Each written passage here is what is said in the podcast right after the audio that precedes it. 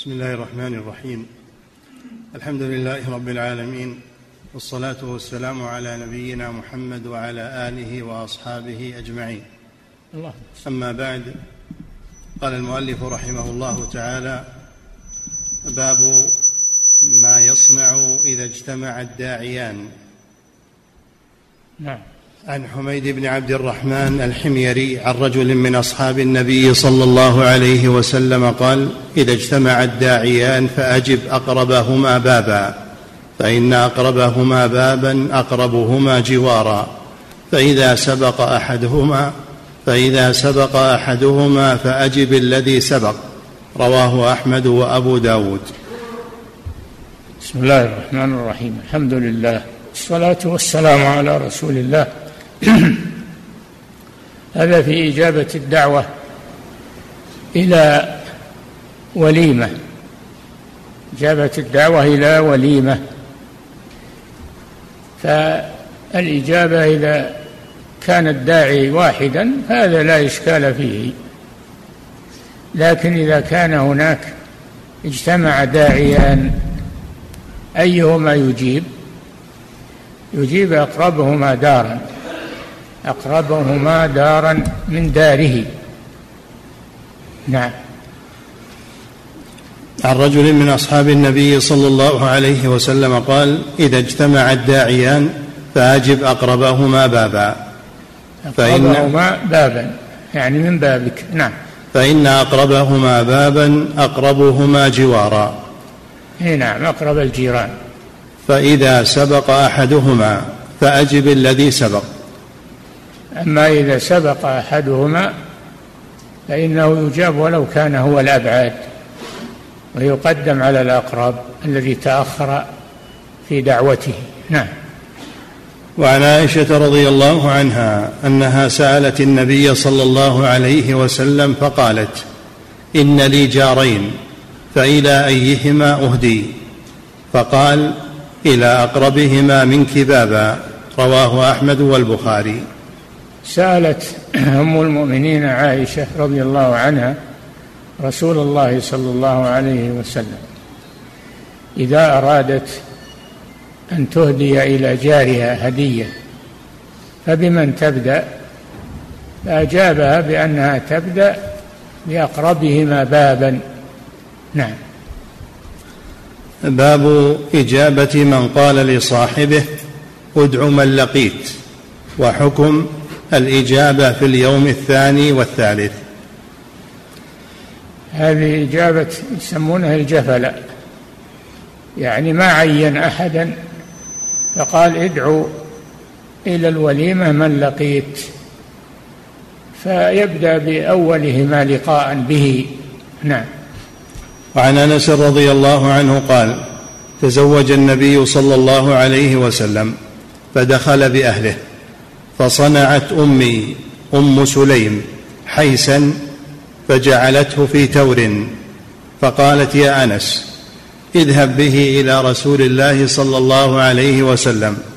فذهبت به. فقال ضعه ثم قال اذهب فادع لي فلانا وفلانا ومن لقيت. فدعوت من سمى ومن لقيت متفق عليه ولفظه لمسلم.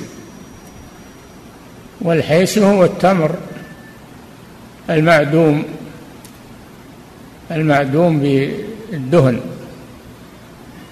فصنعت أم سلا أم سليم أم سليم صنعت حيسا وأتت به إلى الرسول صلى الله عليه وسلم.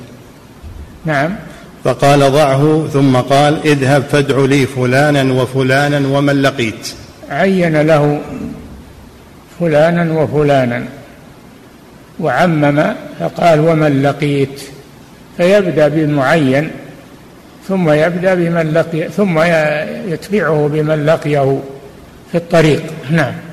فدعوت من سمى ومن لقيت متفق عليه ولفظه لمسلم. فهذا فيه أنه يبدأ بالمسمى ثم بعده بمن لقيه في الطريق. نعم. وعن قتادة عن الحسن عن عبد الله بن عثمان الثقفي عن رجل من ثقيف يقال إن له معروفا أثنى عليه. قال قتادة إن لم يكن اسمه زهير بن عثمان فلا أدري ما اسمه. قال قال رسول الله صلى الله عليه وسلم الوليمة أول يوم حق واليوم الثاني معروف واليوم الثالث سمعة ورياء. رواه أحمد وأبو داود. أن الوليمة على الزواج وهي في أول يوم حق. وأما في ثاني يوم فهي معروف. فهي معروف يعني من المعروف من المعروف. والثالث رياء وسمعة. رياء وسمعة يعني فلا يزاد على يومين في الوليمة آه، إلى ثلاثة أيام أو أكثر. نعم. واليوم الثالث سمعة ورياء رواه أحمد وأبو داود ورواه الترمذي من حديث ابن مسعود وابن ماجه من حديث أبي هريرة. نعم. باب من دعي فرأى منكرا فلينكره وإلا فليرجع. نعم إذا دعي وصادف في الاجتماع منكر أمر منكر فإنه ينصرف ولا يبقى ولا يجلس تغييرا للمنكر وإهانة لمن أظهر هذا المنكر ليرتدع هو وأمثاله. نعم. باب من دعي فرأى منكرا فلينكره وإلا فليرجع. قد سبق قوله صلى الله عليه وسلم من رأى منكم منكرا فليغيره بيده فإن لم يستطع فبلسانه فإن لم يستطع فبقلبه. اي نعم الحديث هذا من رأى منكم منكرا من رأى أما المنكر الذي لا يرى مخفي فلا تبحث عنه. لكن إذا ظهر المنكر وجب إنكاره وجب إنكاره. من رأى منكم منكرا فليغيره بيده وهذا لأصحاب السلطة من ولي الأمر أو من أنابه في القيام بالأمر بالمعروف والنهي عن المنكر مثل رجال الهيئة. نعم. فإن لم يستطع فبلسانه. فإن لم يستطع فبلسانه ينكر المنكر بلسانه إذا لم يستطع بيده فإنه ينكره بلسانه. فأصحاب السلطة ينكرون باليد ويغيرون المنكر باليد وهم السلطان أو من أنابه السلطان من رجال الهيئة مثلا.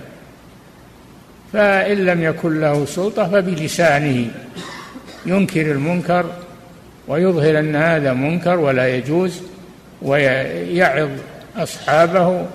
نعم. فإن لم يستطع فبقلبه.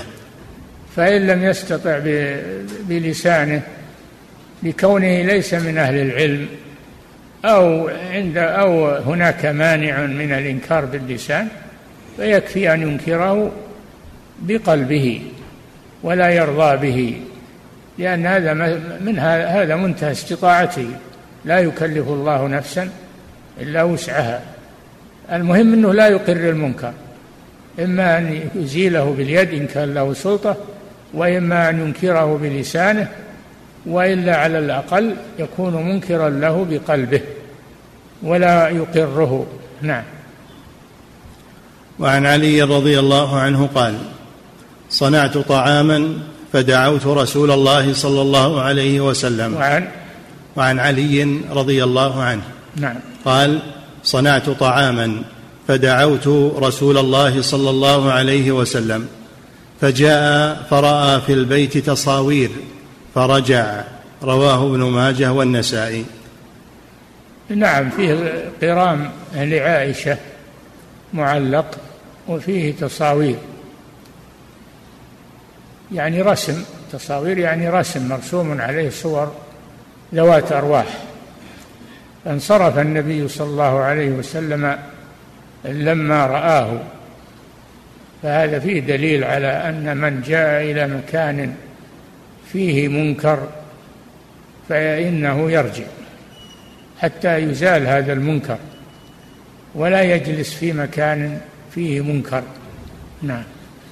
وعن ابن عمر رضي الله عنهما قال نهى رسول الله صلى الله عليه وسلم أما, عن أما التصاوير المهانة التي تداس ويتكى عليها ويجلس عليها فهذه ليس لها حكم لأنها ممتهنة. إنما الكلام على التصاوير المعلقة. نعم. وعن ابن عمر رضي الله عنهما قال نهى رسول الله صلى الله عليه وسلم عن مطعمين. عن الجلوس على مائدة يشرب عليها الخمر وأن يأكل وهو منبطح. رواه أبو داود. نعم. يعني مكان يدار فيه الخمر هذا لا يجلس فيه ولا يتناول ما يقدم فيه ولا يجلس فيه. أو يأكل وهو منبطح. أو يأكل وهو منبطح. على بطنه من غير من غير من غير ضرورة من غير إذا كان ما يقدر على الجلوس وإنما لا يقدر إلا على بطنه فهذا معذور. لكن إذا كان يأكل وهو منبطح من غير عذر فهذا لا يجوز. نعم. وعن عمر رضي الله عنه قال سمعت رسول الله صلى الله عليه وسلم يقول من كان يؤمن بالله واليوم الآخر فلا يقعد على مائدة يدار عليها الخمر. ومن كان يؤمن بالله واليوم الآخر فلا يدخل الحمام إلا بإزار. ومن كانت تؤمن بالله واليوم الآخر فلا تدخل الحمام. رواه أحمد ورواه الترمذي بمعناه من رواية جابر وقال حديث حسن غريب. المراد بالحمام هنا المكان المعد للاغتسال.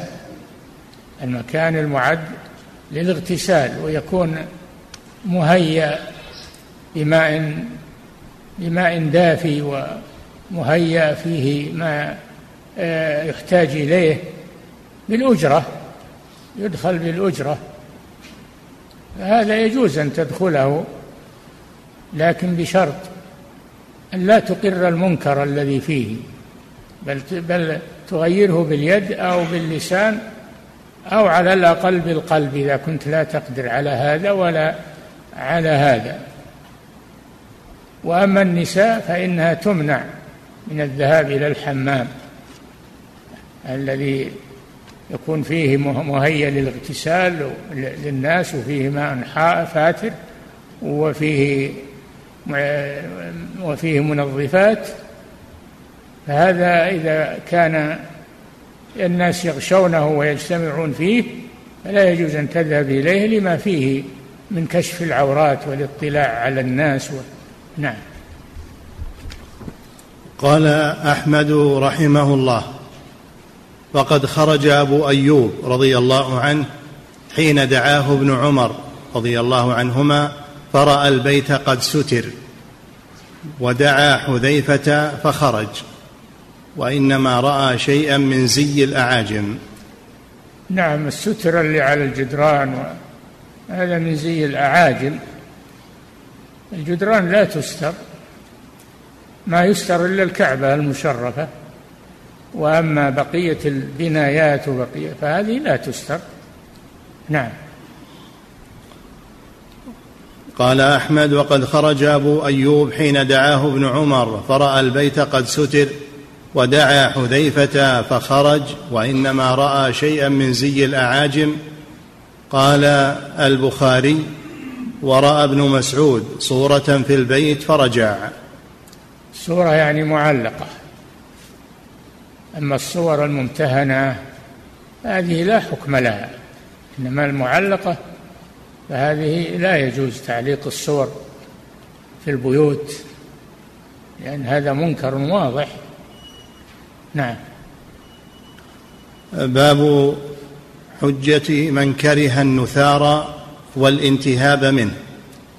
النثار هو النقود التي تنثر على الناس بمناسبة زواج أو بمناسبة أي مناسبة يكون فيها نثار.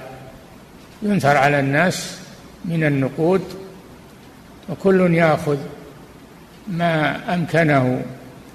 هذا إضاعة للمال وأيضا فيه إسراف. نعم.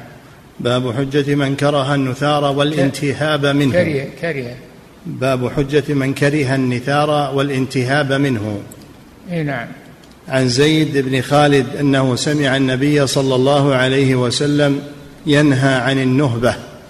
والخلسة رواه أحمد. نعم ما يؤخذ الشيء إلا بإذن صاحبه. وإذا كان بذل المال بهذه الطريقة أنه ينثر على الناس يلتقطون منه هذا هذا إسراف وتبذير ولا يجوز هذا.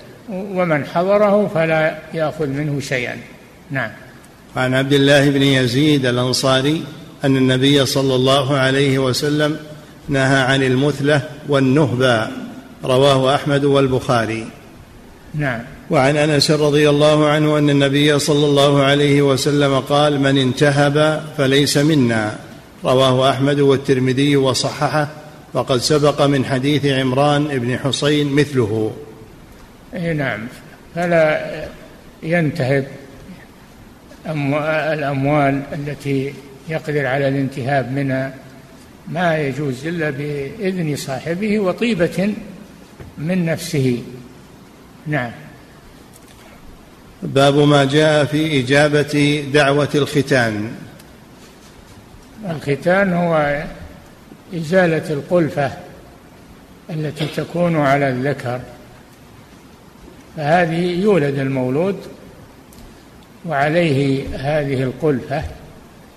فإنها تزال بالختان لأنها تجمع الأوساخ وأيضا آه، النجاسة تكون في داخلها فلا تبقى على المولود لا تبقى على المولود. وحتى الكبير إذا إذا أسلم وعليه قلفته فإن النبي صلى الله عليه وسلم قال ألق عنك شعر الكهر واختتن. نعم. باب ما جاء في إجابة دعوة الختان عن عن الحسن قال دعي عثمان ابن أبي العاص إلى ختان فأبى أن يجيب فقيل له فقال إنا كنا لا نأتي الختان على عهد رسول الله صلى الله عليه وسلم ولا ندعى له رواه أحمد. هذا هو وجه الامتناع أنه لم يكن على عهد النبي صلى الله عليه وسلم يصنع مائدة بمناسبة الختان. فامتنع عثمان بن أبي العاص الثقفي امتنع من إجابة الدعوة بمناسبة الختان. نعم. باب الدف واللهو في النكاح. نعم يباح ضرب الدف في النكاح لأن فيه إعلانا للنكاح. النبي صلى الله عليه وسلم يقول أعلنوا هذا النكاح واضربوا عليه بالغربال يعني الدف. هذا من إعلان من إعلان النكاح فهو سنة في هذا المكان. نعم. باب الدف واللهو في النكاح عن محمد بن حاطب قال قال رسول الله صلى الله عليه وسلم فصل ما بين الحلال والحرام الدف والصوت في النكاح. رواه الخمسة إلا أبا داود. الدف والصوت يعني صوت النساء. فيباح للنساء أن تغني بأصواتهن بمناسبة زواج النكاح لأن هذا فيه إعلان للنكاح. وأما الرجال فلا ما يغنون. الرجال لا يغنون بمناسبة النكاح إنما هذا مأذون فيه للنساء خاصة. نعم. وعن عائشة رضي الله عنها عن النبي صلى الله عليه وسلم قال أعلنوا هذا النكاح واضربوا عليه بالغربال. رواه ابن ماجه. أعلنوا هذا النكاح يعني بينوه للناس حتى يكون معلوما. واضربوا عليه بالغربال والغربال هو الدف الذي ليس له إلا وجه واحد. نعم. وعن عائشة رضي الله عنها أنها زفت امرأة إلى رجل من الأنصار. وعن؟ وعن عائشة رضي الله عنها أنها زفت امرأة إلى رجل من الأنصار فقال النبي صلى الله عليه وسلم يا عائشة ما كان معكم من لهو فإن الأنصار يعجبهم اللهو. رواه أحمد والبخاري. دل على إباحة مثل هذا في مناسبة الزواج. إباحة الصوت النساء وضرب الدف وهو الغربال لأن هذا من إعلان النكاح. نعم. وعن عمرو بن يحيى المازني عن جده أبي حسن أن النبي صلى الله عليه وسلم كان يكره نكاح السر حتى يضرب بدف ويقال أتيناكم أتيناكم فحيونا نحييكم. رواه عبد الله بن أحمد في المسند. نعم هذا فيه دليل على على سنية على سنية ضرب الدف في النكاح وسنية أيضا آه، رفع النساء أصواتهن بمثل هذا الغنى فيما بينهن لا تظهر أصواتهن أو يكون هذا بمكبر الصوت هذا لا يجوز إنما فيما بينهن فيما بينهن لأن هذا إعلان للنكاح فرقا بينه وبين الزنا. نعم. وعن ابن عباس رضي الله عنهما قال أنكحت عائشة ذات قرابة لها من الأنصار. فجاء رسول الله صلى الله عليه وسلم فقال أهديتم الفتاة؟ قالوا نعم. قال أرسلتم معها من يغني؟ قالت لا. فقال رسول الله صلى الله عليه وسلم إن الأنصار قوم فيهم غزل فلو بعثتم معه معها من يقول أتيناكم أتيناكم فحيانا وحياكم. رواه ابن ماجه. نعم وهذا من إعلان النكاح. يعني كون النساء تغني بمثل هذا الكلام بمثل هذا النشيد هذا من إعلان النكاح فهو سنة. دل على أن إعلان النكاح بضرب الدف وبتصويت النساء بهذا الغنى فيما بينهن هذا من إعلان النكاح. نعم.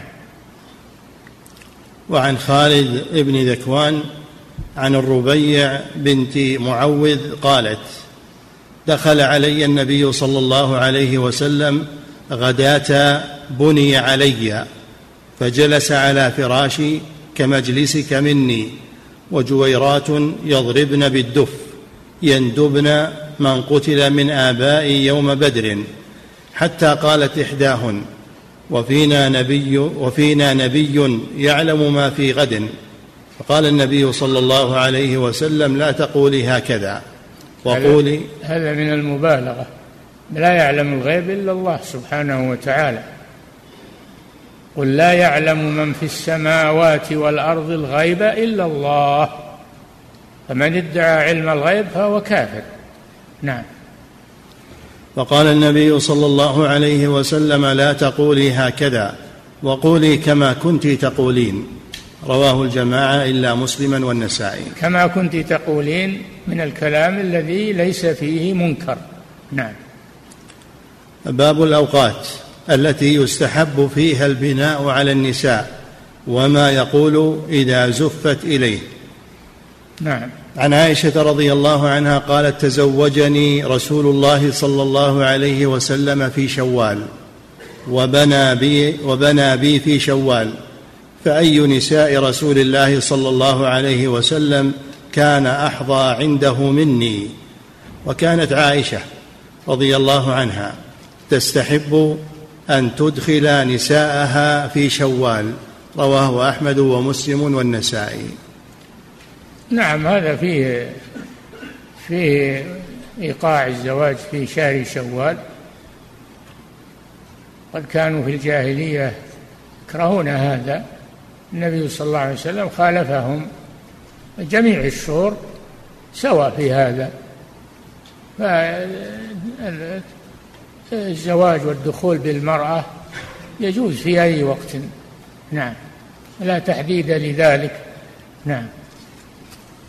وعن عمرو بن شعيب عن أبيه عن جده عن النبي صلى الله عليه وسلم قال إذا أفاد أحدكم امرأة أو خادما أو دابة فليأخذ بناصيتها وليقل. إذا أفاد يعني يعني يعني استحق شيئا من من النساء أو الدواب امتلكه. أفاد يعني امتلكه فإنه يقول ما ورد. نعم.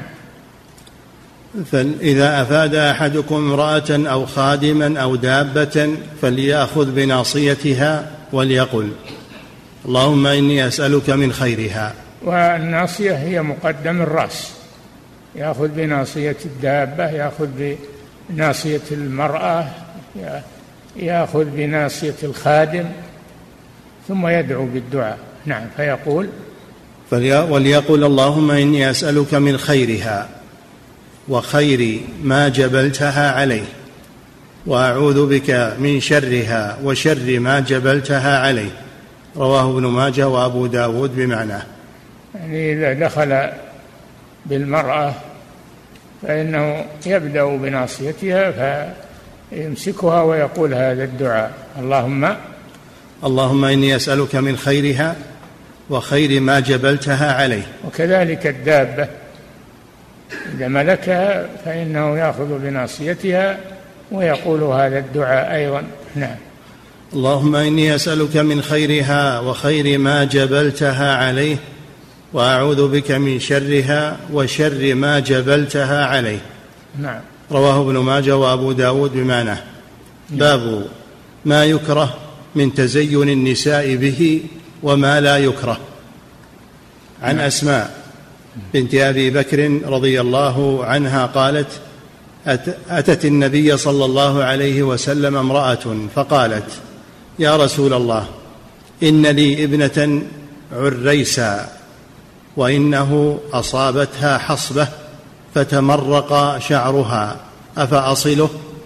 فقال رسول الله صلى الله عليه وسلم لعن الله الواصلة والمستوصلة متفق عليه ومتفق على مثله من حديث عائشة. نعم الواصلة هي التي تصل شعرها بشعر آخر. الواصلة هي التي تصل شعرها بشعر آخر. والمستوصلة هي التي تطلب ذلك تطلب من يصل شعرها بشعر آخر.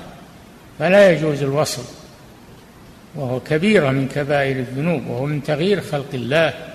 لعن الله الواصلة والمستوصلة التي تطلب ذلك. نعم. وعن ابن عمر رضي الله عنهما أن النبي صلى الله عليه وسلم ذلك لبس الباروكة. من ذلك لبس الباروكة اليوم. هذا لا يجوز. نعم. وعن ابن عمر رضي الله عنهما أن النبي صلى الله عليه وسلم لعن الواصلة والمستوصلة الواصلة معروفة التي تصل شعرها بشعر غيره. والمستوصلة التي تطلب من يفعل ذلك بها بأن يصل شعرها. نعم بشعر غيره.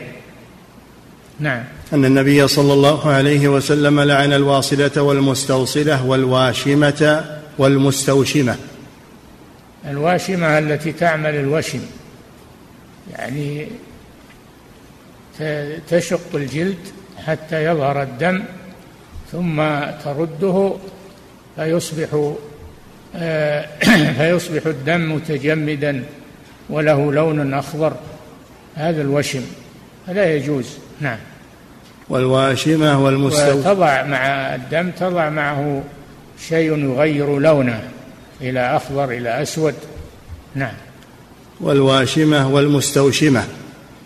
الواشمة معروفة والتي المستوشمة التي تطلب ذلك. نعم.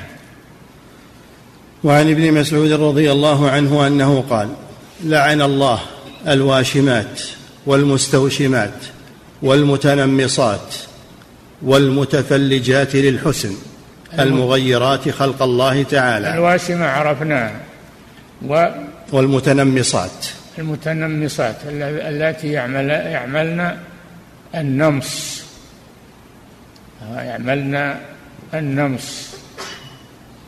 شوف معناها. النمص.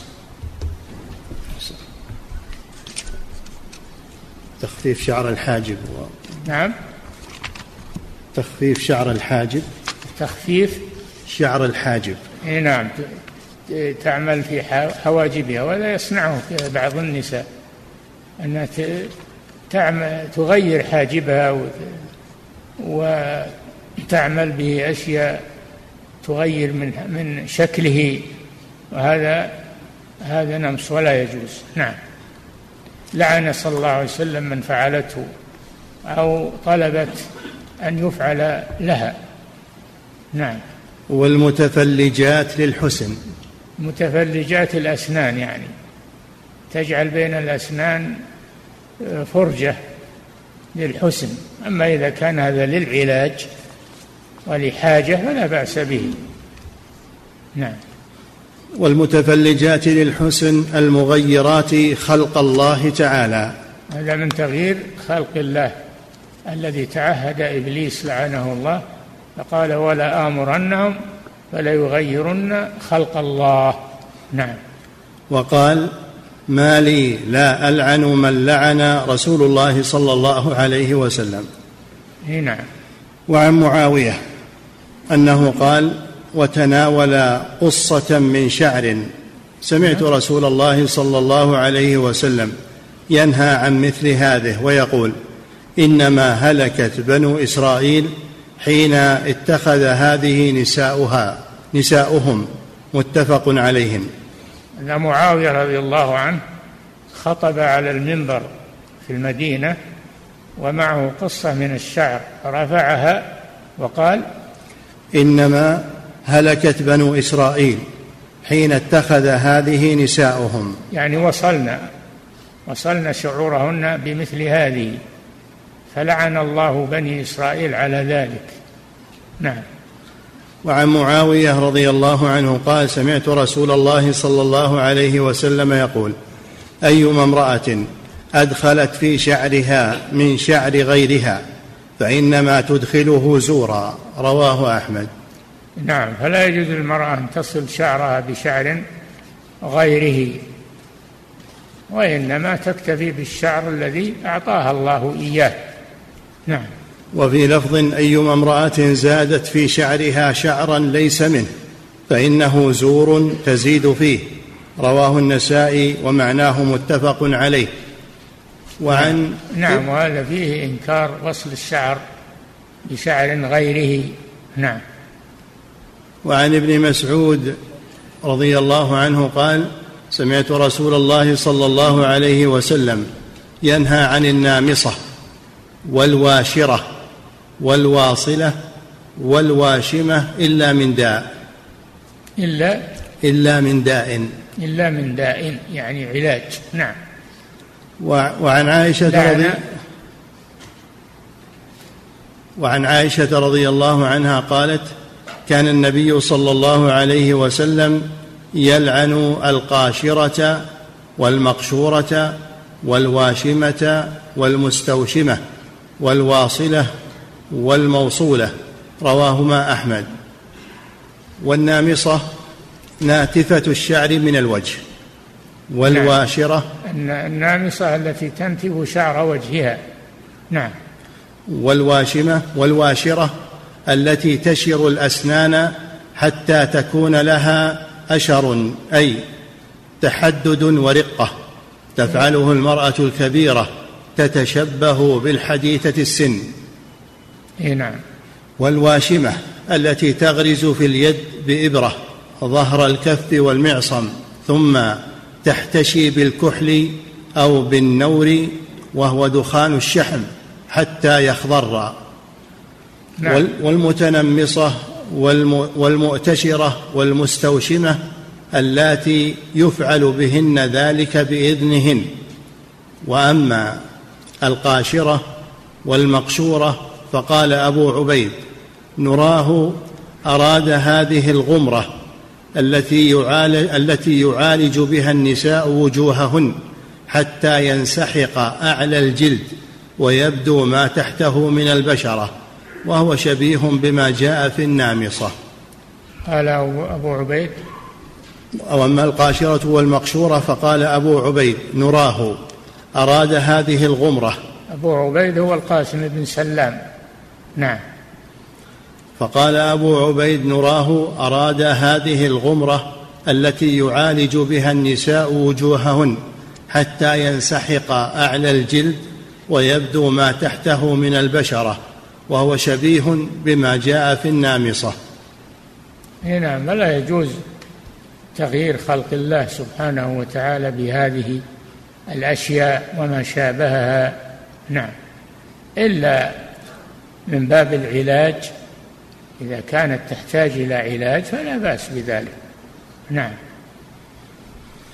وعن عائشة رضي الله عنها قالت كانت امرأة عثمان ابن مضعون تختضب وتطيب فتركته فدخلت علي فقلت أمشهد أم مغيب؟ فقالت مشهد كمغيب. قلت لها ما لك؟ قالت عثمان لا يريد النساء ولا يريد الدنيا.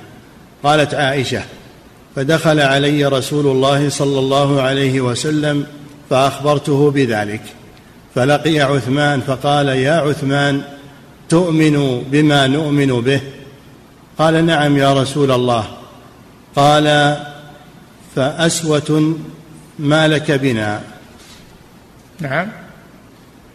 قال تؤمن بما نؤمن به؟ قال نعم يا رسول الله. قال فأسوة ما لك بنا. نعم. وعن الأسوة يعني القدوة نعم.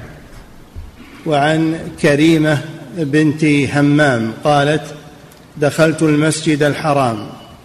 فأخلوه لعائشة. فسألت فسألتها امرأة ما تقولين يا أم المؤمنين في الحناء؟ فقالت كان حبيبي صلى الله عليه وسلم يعجبه لونه ويكره ريحه وليس بمحرم عليكن بين كل حيضتين أو عند كل حيضة. رواهما أحمد. نعم. وعن ابن عباس رضي الله عنهما قال لعن رسول الله صلى الله عليه وسلم المتشبهين من الرجال بالنساء والمتشبهات من النساء بالرجال. وهذا يدل على أن هذا كبيرة من كبائر الذنوب. الرجل يتشبه بالمرأة والمرأة تتشبه بالرجل. فلا يجوز هذا وهو كبيرة من كبائر الذنوب. نعم. وفي رواية لعن رسول لعن رسول الله صلى الله عليه وسلم المخنثين من الرجال والمترجلات من النساء وقال أخرجوهم من بيوتكم. فأخرج النبي صلى الله عليه وسلم فلانة وأخرج عمر فلانا رواهما أحمد والبخاري. والمخنث هو الذي يتشبه بالنساء هو الذي يتشبه بالنساء ويكون فيه تكسر وتثني مثل صفة النساء. فلا يجوز هذا للرجل. وكذلك العكس لا يجوز للمرأة أن تتشبه بالرجال. نعم. باب التسمية والتستر عند الجماع. عن ابن عباس رضي الله عنهما أن رسول الله صلى الله عليه وسلم قال لو أن أحدكم إذا أتى أهله قال بسم الله اللهم جنبنا الشيطان وجنب الشيطان ما رزقتنا فإن قدر بينهما في ذلك ولد لن يضر ذلك الولد الشيطان أبدا. رواه الجماعة إلا النسائي. وهذا مما يقال عند جماع الرجل لزوجته. اللهم جنبنا الشيطان وجنب الشيطان ما رزقتنا يعني من الذرية. فهذا له تأثير بإذن الله على المولود. نعم. وعن عتبة ابن عبد السلمي قال قال رسول الله صلى الله عليه وسلم إذا أتى أحدكم أهله فليستتر ولا يتجرد تجرد العيرين رواه ابن ماجه. نعم هذا فيه الستر عند الجماع بين الزوجين أن يستتر في ساتر يمنع النظر إليهما. وكذلك إذا أتى أحدكم أهله فليستتر ولا يتجرد ولا يتجرد ولا يتجردان الزوج والزوجة يتجردان من الثياب كالعيرين كالحمارين. لا يجوز هذا يكون عليهما ثياب. نعم. وعن ابن عمر رضي الله عنهما أن النبي صلى الله عليه وسلم قال إياكم والتعري فإن معكم من لا يفارقكم إلا عند الغائط وحين يفضي الرجل إلى أهله فاستحيوهم وأكرموهم. رواه الترمذي وقال يعني من الملائكة الحفظة يعني مع الرجل حفظة يكتبون واحد عن اليمين وواحد عن الشمال يكتب السيئات وهذا يكتب الحسنات. هذا هؤلاء الملائكة الحفظة. نعم. إياكم والتعري فإن معكم من لا يفارقكم إلا عند الغائط وحين يفضي الرجل إلى أهله. فاستحيوهم وأكرموهم. من الملائكة نعم حفظة رواه الترمذي وقال هذا حديث حسن غريب. باب ما جاء في الغريب ما, ما تفرد به واحد. الغريب ما هو بالغريب يعني هذا ضعف في السند ولكن المراد بالغريب ما تفرد بروايته واحد. نعم. باب ما جاء في العزل. عن جابر العزل. العزل يعني إذا جامع امرأته وأراد أن ينزل فإنه ينزل خارج المرأة. هذا لا يجوز. نعم. باب ما جاء في العزل. عن جابر رضي الله عنه قال كنا نعزل على عهد رسول الله صلى الله عليه وسلم والقرآن ينزل متفق عليه. ولمسلم هذا احتجاج بسكوت الوحي عن هذا فلو كان هذا منكرا لنهى عنه نهى عنه القرآن أو السنة. نعم. ولمسلم كنا نعزل على عهد رسول الله صلى الله عليه وسلم فبلغه ذلك فلم ينهنا.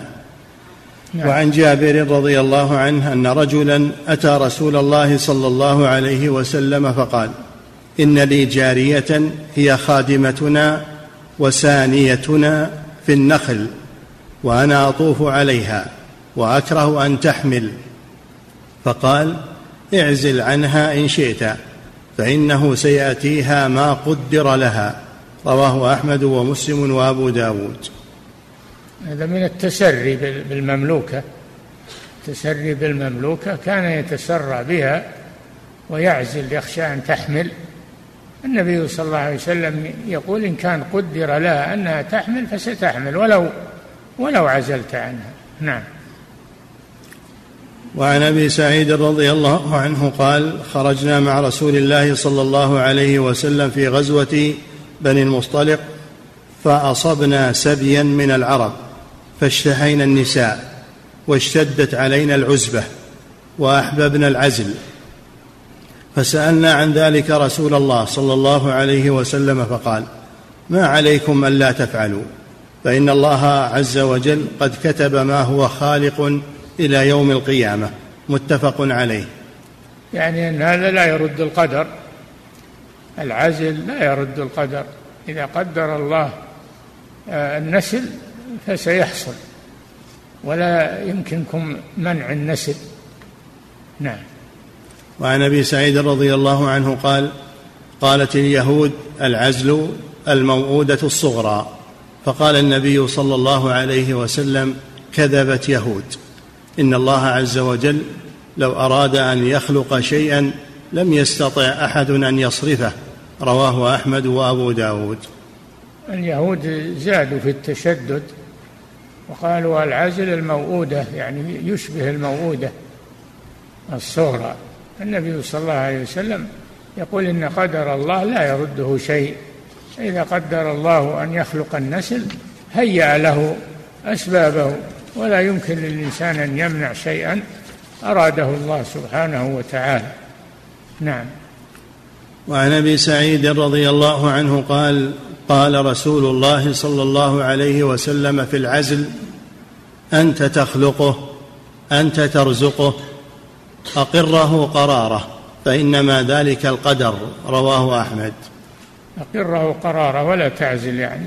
إن أراد الله النسل فسيحصل. وإن لم يرد النسل فلو أنك جامعت أهلك ما حصل ما حصل النسل. هذا شيء بيد الله.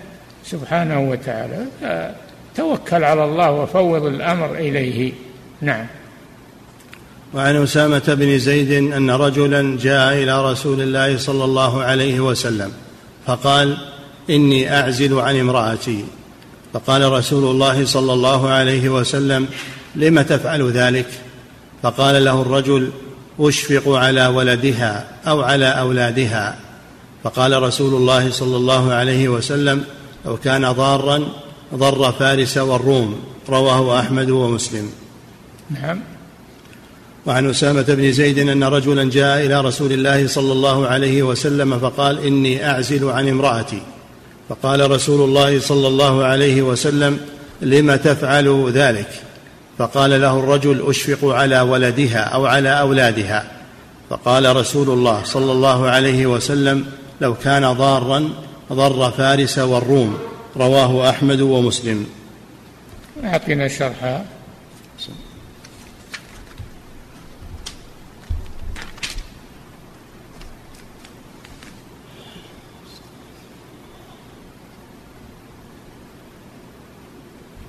يقول قوله صلى الله عليه وسلم اشفق على ولدي أو قول الرجل اشفق على ولدها هذا أحد الأمور التي تحمل على على العزل ومنها الفرار من كثرة العيال والفرار من حصولهم من الأصل ومنها خشية علوق الزوجة الأمة لئلا يصير الولد رقيقا وكل ذلك لا يغني شيئا لاحتمال أن يقع الحمل بغير الاختيار.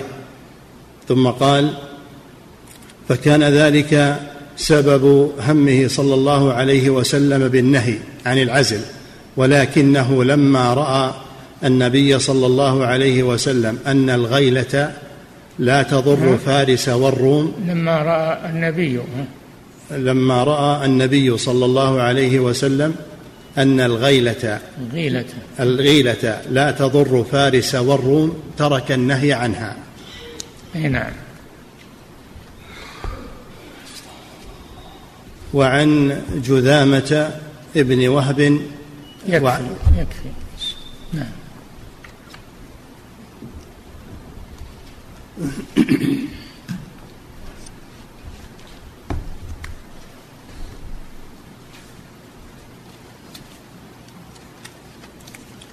فضيلة الشيخ وفقكم الله. هذه أسئلة تقول المسابح التي تكون في النوادي الرياضية للنساء هل هي تدخل في حكم الحمام؟ التي نهيت المرأة عن دخوله وعن خلع ملابسها فيه. الملابس المخصصة للنساء ولا يحصل فيها محذور شرعي لا بأس بها. نعم. فضيلة الشيخ وفقكم الله هذا سائل يقول هناك من يقول بأن أمر البنت بالحجاب يعتبر تعديا على طفولتها ويقصد بالبنت التي بلغت تسع سنين أنها ما زالت صغيرة فلا تؤمر بحجاب. يقول هل هذا القول صحيح؟ لا هذا قول باطل. بل البنت إذا بلغت هذا السن تؤمر بالحجاب تربى عليه. نعم. فضيلة الشيخ وفقكم الله. هذا سائل يقول إذا دعيت إلى وليمة وكان فيها منكرات لا أستطيع إنكارها فهل يكون هذا عذرا لي في أن لا أذهب إليها أصلا؟ بلا شك هذا عذر إذا كان فيها منكر ولا تستطيع إنكاره وإزالته فلا تذهب إليها. نعم. فضيلة الشيخ وفقكم الله هذا سائل يقول في قول النبي صلى الله عليه وسلم الدف والصوت في النكاح. هل الصوت المقصود به صوت النساء الكبيرات أو الجواري الصغيرات فقط؟ النساء كبيرات أو صغيرات مرخص فيه لأنه إعلان إعلان للنكاح. نعم. فضيلة الشيخ وفقكم الله. ولكن لا تكون أصوات النساء إلا في محيط النساء ولا تكون في مكبر صوت أو في تسجيل لا يسجل. نعم. فضيلة الشيخ وفقكم الله هذا سائل يقول هل يجوز الدف للنساء في غير النكاح والعيدين؟ لا ما يرخص فيه إلا في في هذه المناسبة. نعم. فضيلة الشيخ وفقكم الله يقولون عند قدوم الغائب وعند لكن الله أعلم. نعم. فضيلة الشيخ. عند الختان وعند توسعون في هذا. نعم. فضيلة الشيخ وفقكم الله. هذا سائل يقول ضرب الدف في النكاح هل هو خاص بالنساء أم يشمل الرجال أيضا؟ لا ما يشمل الرجال. هذا خاص بالنساء وفيما بينهن أيضا. ولا يسجل ولا يكون بمكبر صوت. نعم. فضيلة الشيخ وفقكم الله وهذا سائل يقول وهل يجوز للنساء التصفيق والرقص عند الضرب بالدف في النكاح؟ تصفيق إنما يكون لتنبيه على شيء. إذا نابكم شيء في صلاتكم فتسبح الرجال وتصفق النساء. إذا كان المراد التنبيه على شيء. فالمرأة لا ترفع صوتها وإنما تصفق للتنبيه على ذلك. نعم. فضيلة الشيخ وفقكم الله هذا سائل يقول ما حكم حضور الوليمة؟ إذا كان صاحبها من القربى أو من القرابة لكنه من المبتدعة. إذا كان يؤثر عليه يترك البدعة فاحضر. وإذا كان لا يترك بدعته وبدعته يعني بدعة آه، ظاهرة ومنكرة فلا تحضر. أما إذا كانت بدعته خفية ولا يظهرها فأنت لست بمسؤول عما أخفاه عنك. نعم. فضيلة الشيخ وفقكم الله في حديث النبي صلى الله عليه وسلم إذا أفاد أحدكم امرأة أو خادما أو دابة فليأخذ بناصيتها. إذا هل أفاد إذا أفاد يعني حدث له حدث له أن ملك دابة أو ملك أمة أو تزوج امرأة. نعم. يقول وفقك الله في قوله عليه الصلاة والسلام دابة. هل يؤخذ جواز صنع ذلك عند شراء سيارة؟ فيؤخذ بمقدمتها ويقال هذا الدعاء؟ لا أعلم ذلك ما أدري. نعم.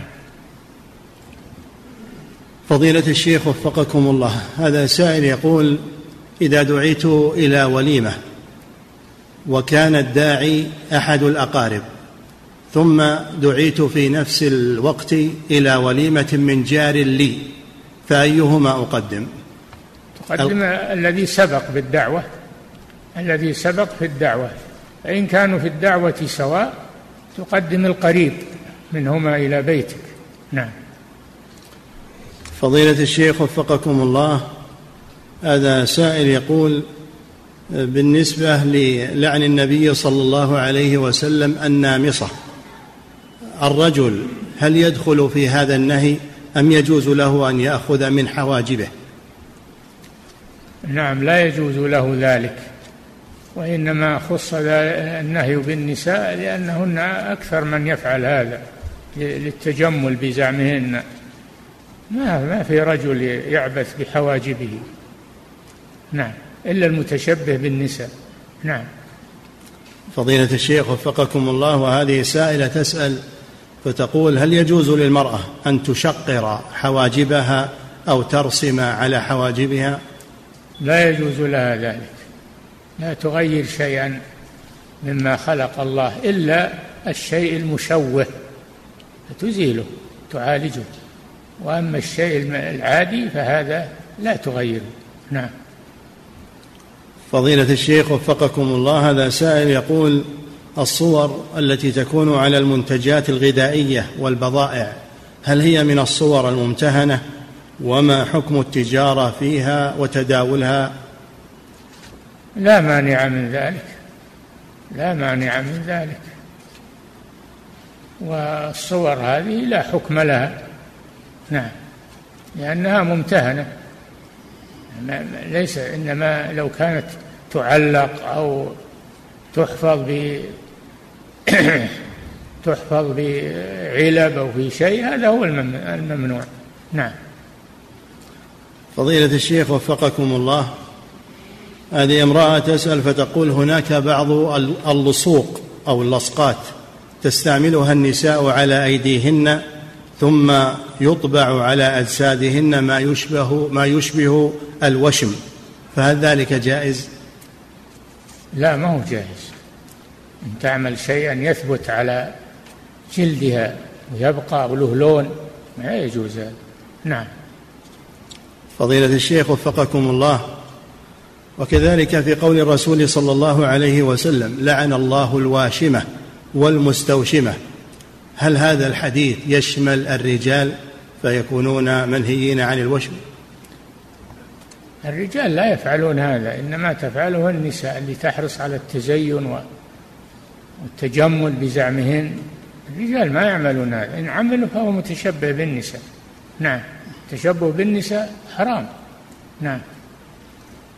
فضيلة الشيخ وفقكم الله هذا سائل يقول ما حكم استعمال ما يسمى بالصنفرة وهي ما يفرك به الوجه لتفتيح البشرة؟ هل هو داخل في التقشير المنهي عنه؟ الصنفرة؟ نعم. وهي؟ وهي ما يفرك به الوجه لتفتيح البشرة. هل هو داخل في التقشير المنهي عنه؟ إذا كان يغير إذا كان يغير لون الوجه أو يغير فهذا لا يجوز. نعم. فضيلة الشيخ وفقكم الله هذا سائل يقول أو هذه امرأة امرأة من هولندا تقول لديها محل لبيع الجلاليب وخمر النساء وتريد تصوير بعض النساء وهن لابسات لتلك الجلابيب ليتعرف النساء على شكل مبيعاتها مع تغطية الوجه والكفين. هل في ذلك بأس لمصلحة البيع؟ لا ما يجوز تصوير المرأة. لا يجوز من أجل الدعاية. نعم. فضيلة الشيخ وفقكم الله هذا سائل يقول هل يقال بأن العزل مكروه؟ العزل العزل محرم أو مكروه فقط. محرم. نعم. فضيلة الشيخ وفقكم الله هذا سائل يقول ما حكم استخدام المرأة لحبوب منع الحمل لكي لا تنجب؟ لا يجوز لها ذلك. لا يجوز أن تتخذ شيئا يمنع الحمل دائما. أما أنه يمنع الحمل في وقت من الأوقات ثم يزول ويعود الحمل فلا بأس إذا كان لحاجة. نعم. فضيلة الشيخ وفقكم الله هذا سائل أو هذه امرأة تسأل فتقول هل يجوز للمرأة إزالة شعر الوجه دون شعر الحواجب كأن يخرج لها شارب أو شعر في خدها؟ هل يجوز لها الإزالة؟ إذا كان يشوه وجهها فتزيل. نعم. أما إذا كان عاديا ولا يشوه الوجه فلا, فلا حاجة إلى إزالته. نعم. فضيلة الشيخ وفقكم الله هذه امرأة تسأل فتقول إذا طال الحاجب فهل يخفف منه طال شعر الحاجب؟ لا لا يجوز هذا. هذا النمص. نعم. فضيلة الشيخ وفقكم الله هذا سائل يقول ما حكم القزع؟ القزع مكروه. القزع مكروه. في مز في متن الزاد يقول ويكره القزع. نعم. فضيلة الشيخ وفقكم الله هذا سائل يقول هل يجوز ما يسمى بتقويم الأسنان لأجل الحاجة كأن تكون إحدى ثناياه متقدمة على الأخرى فيضع تقويما حتى تتعدل. هذا من باب العلاج فلا بأس بذلك. نعم. فضيلة الشيخ وفقكم الله هذه امرأة تسأل فتقول هل يجوز إزالة ما بين الحاجبين فقط؟ لا ما يجوز. هذا نعم. فضيلة الشيخ وفقكم الله هذا سائل يقول المنكرات الظاهرة.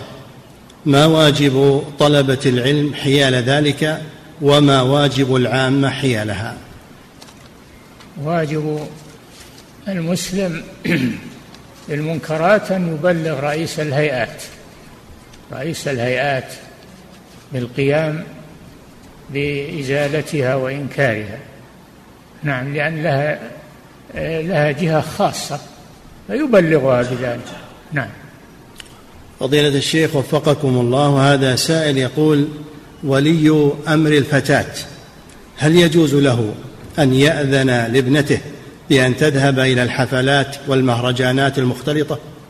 لا ليس له ذلك أن يمنعها مما يؤثر عليها تأثيرا سيئا ويقلل من حيائها. هو مسؤول عنها وعن تربيتها وعن المحافظة عليها. نعم. فضيلة الشيخ وفقكم الله. الرجال قوامون على النساء. نعم.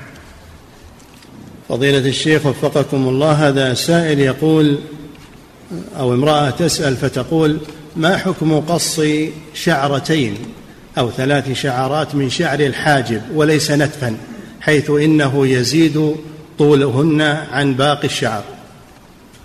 لا يجوز هذا إلا إذا كان مشوها إذا كان مشوها فتزيل التشويه فقط. نعم. فضيلة الشيخ وفقكم الله هذا سائل يقول أو امرأة تسأل فتقول هل وضع حشوة في الشعر يعتبر من الوصل؟ كيف حشوة؟ ها؟ والله ما أدري. إيش معنى الحشوة؟ نعم.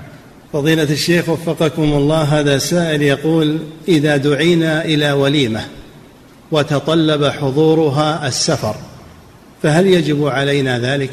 لا. ما تسافر من أجل إجابة الوليمة وإنما هذا إذا كان في البلد وقريبة منك. نعم.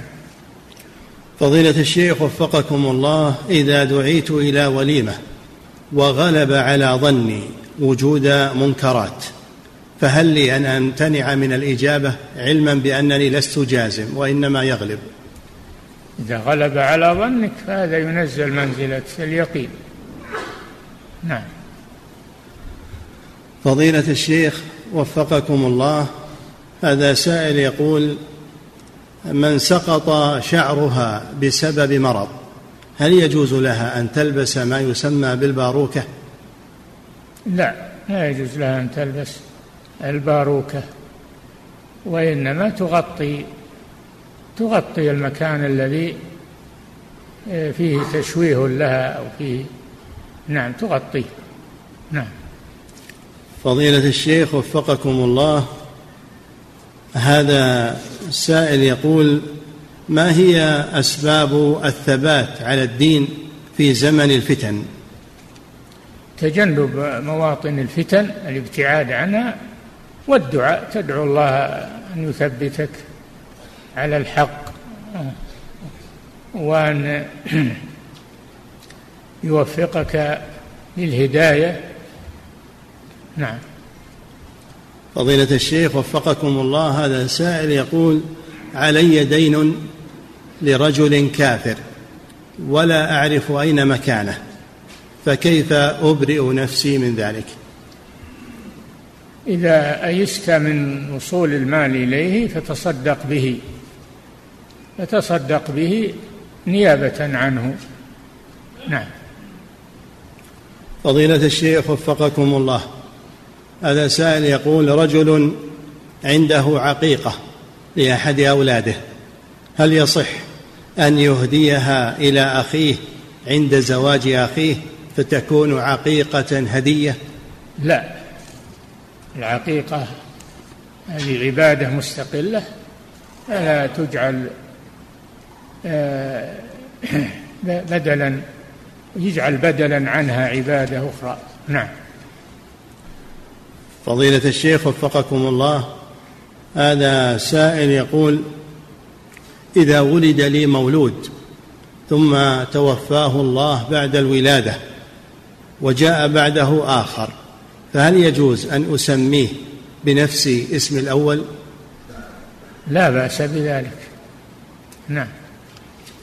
فضيلة الشيخ وفقكم الله هذا سائل يقول من كان عليه شراب أو جورب فهل يجوز له أن يخلعه قبل الصلاة؟ إذا كان قد مسح عليه في الوضوء فإذا خلعه بطل وضوءه فلا يخلعه. نعم.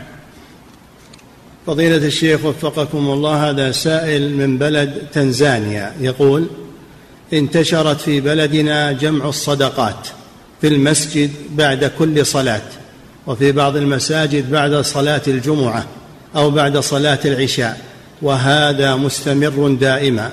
فما الحكم الشرعي في مثل هذا؟ لا مانع منه لا مانع من ذلك لأنه فعل خير. نعم. فضيلة الشيخ وفقكم الله هذا سائل يقول هل يجوز التخويف بالسلاح الناري من باب المزاح؟ لا هذا حرام هذا.